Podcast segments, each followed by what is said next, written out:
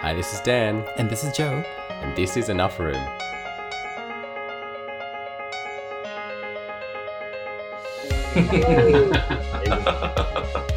Thanks for joining us again. Before we um, started recording, we were just chatting about um, the recent news about the Pope Mm. coming out in support of the L's, the B's, the G's, and the T's, um, and just how amazing that is to see some leaders.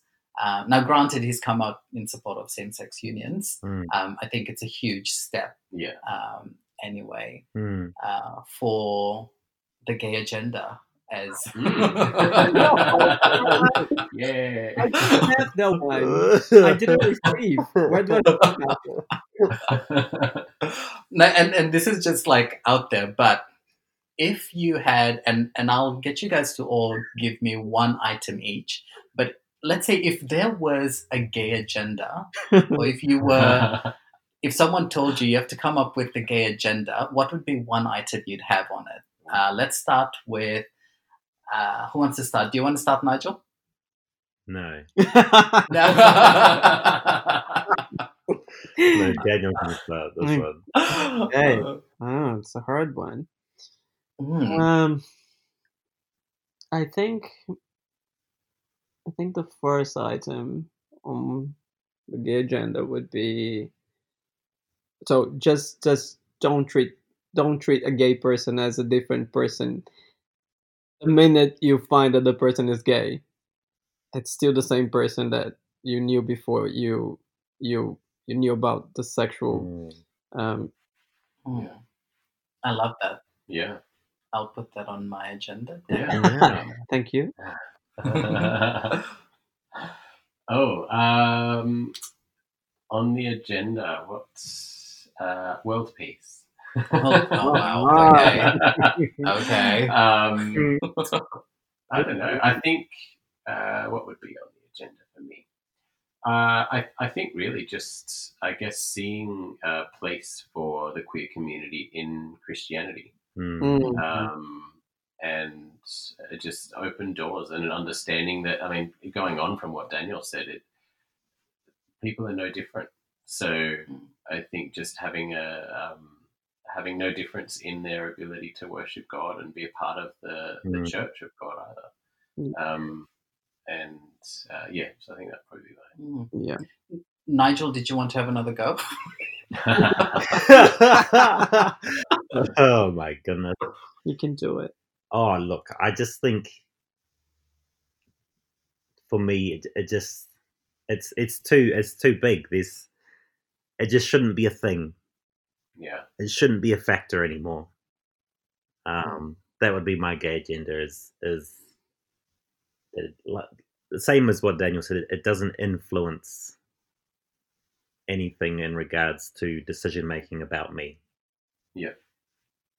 Just just like the skin color shouldn't make a difference, neither should your sexuality. I'm, I'm listening to you all, and when I asked that question, I had a totally different idea in my mind. And I'll tell you what my one item for the gay agenda is. Um, I think Dan will be able to pick up on this, but it's to make it mandatory that everyone has to either start their day. No, let's go mandatory. Everyone has to start and finish their day with Britney Spears music. oh dear. Oh my goodness, I love your agenda. You That's- see, see, Here we are going down this serious route of changing the world. And, oh, you should have started wig. oh, but, but I think that would be conflicting because I would say uh, Lady Gaga instead of um, Britney Spears. uh, So maybe we can alternate. I'm sure there's a think mute button somewhere. We'll give people a bit of choice. They can choose either Britney Spears or Lady Gaga. I like that. I vote good, very good. Oh, we'll go dear. with that. We'll go with that. Yeah, yeah. I, I just find it. I mean, jokes aside, jokes aside, um, it is interesting, and this is something you touched on, Daniel. Um, how people often, I get, I guess, put the two together. Um, our sexuality and our expression of being gay Mm. and sex. Mm. Hmm. and I, I just find it so interesting how the church is sometimes just so obsessed with sex. Um, and I guess maybe society in general, or well, not in sex, but with gay sex. Mm. Um, anytime anyone says, "Oh, I'm gay," it's one thing that they start thinking about, which is kind of disgusting. But um, Yes. anyway, There's a Oh, yeah. there's a there's a bizarre entitlement Mm, around discussions of sexuality that for some reason it's okay to suddenly pry into someone's life in an incredibly um, a personal invasive way Yeah. mm, um, you know there there are things that you would never normally discuss with someone Yeah. like i would never want to know about anyone's sex life and yet mm, for some reason there's a, like a no holds bar when it comes to discussing um, a, a gay person's sexuality and Yeah. Like you said like that disgusting obsession of just going down that path it's it's bizarre i find it really really bizarre Hmm. I think it's uh, a funny thing is that I realized that as much as the the church and everyone says that they don't have prejudice, they still have a lot. And I was talking to a friend another day, and he was telling me that his grandma, he was the most sweet, lovely, cute old lady. She was, I think, ninety, but she was super racist. And he was like she's she's so amazing but she's super racist and she for her like women has her place and and the, the men's have like priorities and she has all these things. And he was like i tell her i'm like grandma you're being racist. Grandma this is not right. And and and he he was like but she just don't get it. She just she just don't understand and, and as much as i try to tell her she just cannot see it. And I was like, hmm, that, that's interesting. I think some people they don't get it. They don't get it at all. And I wonder if they will ever get it unless they have a like a like a, personal a connection son, like a someone very Yeah. close, someone that they they cannot ignore it they cannot ignore. They have to Mm. accept and they have to love and they have to ask the questions that they want to ask and and and, and get like comfortable with the subject. I think it it's interesting how how often I think people have this this picture in their mind of what it means to be gay and what it looks like to be gay. And it's almost like as soon as they hear someone is gay, they totally lose sight of who that person actually is and who they know them to be. And they suddenly think they're going to become that, whatever that is. Yeah. Um, and I, I mean, I remember, you know, growing up and, and seeing in the media and just sort of, I guess, building this picture in my mind of what it meant to be gay. And when I thought about that idea and compared it to who I was, I knew I wasn't gay because that wasn't me. Mm. Mm. Um, and it's interesting how even for me, I had to sort of get through that and realize, no, I am gay. I'm just my natural version of being gay. Mm. Um, Mm. And I, I think Daniel, you're you're so right. It's it's about people not allowing themselves to put aside those preconceived ideas and these these images that they built up in their mind, and just allowing themselves to get to know and understand the person as an individual Mm. and know that when someone comes out as gay, when someone shares that part of themselves that really is just them being open and honest, Yeah. that doesn't change who they are. It doesn't change their personality. It doesn't change their likes and their dislikes. It doesn't change their behaviors or anything. Mm. It's really just, it's actually them being honest about something that has been true their whole life. So the uh, the idea that they think now that someone's being honest their whole life previously was a lie, and that the people that they've known and loved for years is suddenly gone. It's it's just it's yeah, I, I, I don't understand how people kind of think that way, but unfortunately, I think so many do, and I, I think it it would. It seems to make all the difference in the world when people do actually, um, as as we said, are actually forced to think about this and process this because someone close to them um, comes out as gay or or um, forces them to think differently and realize, oh, these are actually real people. These are real people that are part of my inner circle. My speech when I when I was coming out to my close friends, I was like, the same Daniel you knew yesterday is the same Daniel today, but now it's the Daniel that you know more about. It's not a Daniel that is hiding stuff, and is it's a the true Daniel. Um, and one thing that came clear to me when I had that process was that people still think that you can choose to not be gay Mm. that people still think that you can s- decide that you're gay or not. Yeah. And you can choose to be heterosexual and Yeah. just just live your life. Yeah. And I was like, that's not an option.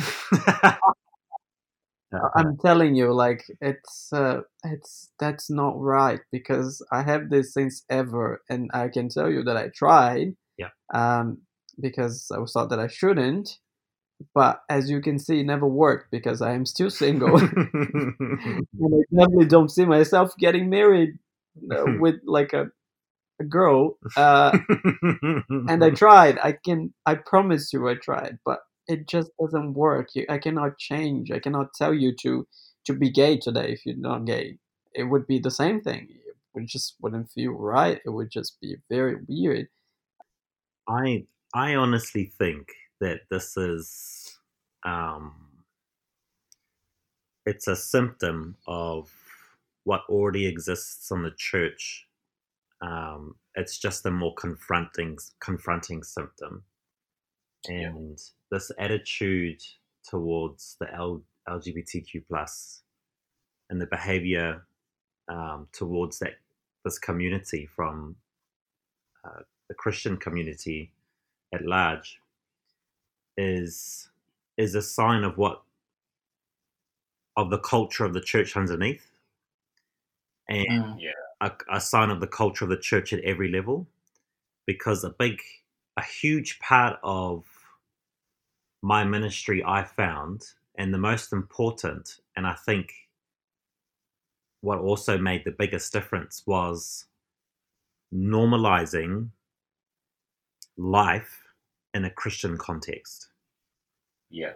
Yeah. Wow. so so rather than having this Christian version of the world and then a world version of the world, Mm. or of yourself and the of Christian version of yourself and a worldly version of yourself, helping people come to the understanding and realization that the you in the shadows is actually the same you um, within Jesus Christ Mm. because we we have this this thought that when we come to God, He only takes the good Mm. part of us, Yeah. and so we we come to Him and we've picked out what we think is the good part, and we give that part of ourself to God, and we present that part of ourself within the Christian sphere or, or world. Um, but what God actually wants is He wants the real you, the whole you, the you that no one else sees, because that's the person He actually came and died for and saved. Mm. Mm. And if you could be good enough on your own, if you could look good enough, be good enough, um, do good enough on your own, then He didn't need to come and die on the cross for you. Mm. but there's so a big part of my ministry as as as a past, pastor was almost um, bringing down the office of the pastor, the Mm. position, the stature, and trying to remove these these steps and levels and layers and versions that people think that exist. You know, there's the pastor on the top, and then there's the elders, and then there's the Sabbath school leaders, or whatever, or the deacons, and then um, you're at the bottom. And for some reason, the pastor is more saved than I am. The pastor is closer to God. The pastor has more power in his prayers. The pastor has more faith. There's something special and different about the pastor to what I am, Mm. and um, helping everyone feel safe to be truly themselves. And it's something that we just say over and over and over again. So it sort of loses its power, this stuff. But um, that conversation and that lesson was the biggest part because the reason why LGBTQ is so confronting to someone is that it's it's not private. Yeah. You didn't you didn't keep that part of yourself to yourself Yeah. and now I can see it, and now I'm confronted with it, and now I have Yeah. to accept that you're not just this veneer, you are this whole person with with layers and different parts of yourself. Yeah. Um, Mm. I don't know. I mean, I'm not. I'm, I'm not saying that being gay is bad because I, I don't actually believe that. It's not. Yeah. It's not. But it's. Um, It's perceived that way. Yeah, yeah, and that that perception coming into um, head, you know, banging into the um, the perception that perception of it being bad, clashing with it being exposed or coming into the light, Yeah. Mm. really confronting for people, Yeah. and it's a symptom of what happens at every level because Yes. Mm. it's the same with single mums or divorced people or or Mm. drinkers or smokers or um yeah and so there needs to be a big part of what my ministry was was de-institutionalizing or de-educating people and re-educating and it was a journey that we all had to go on together of truly accepting that you can baptize a gay person and they can be your youth leader. And that was a really cool thing that happened in our church that you can um, appoint, you can ask um, smokers to be deacons, Mm. you know, that helping people realize that we're all on our journeys. And we hear this again. again.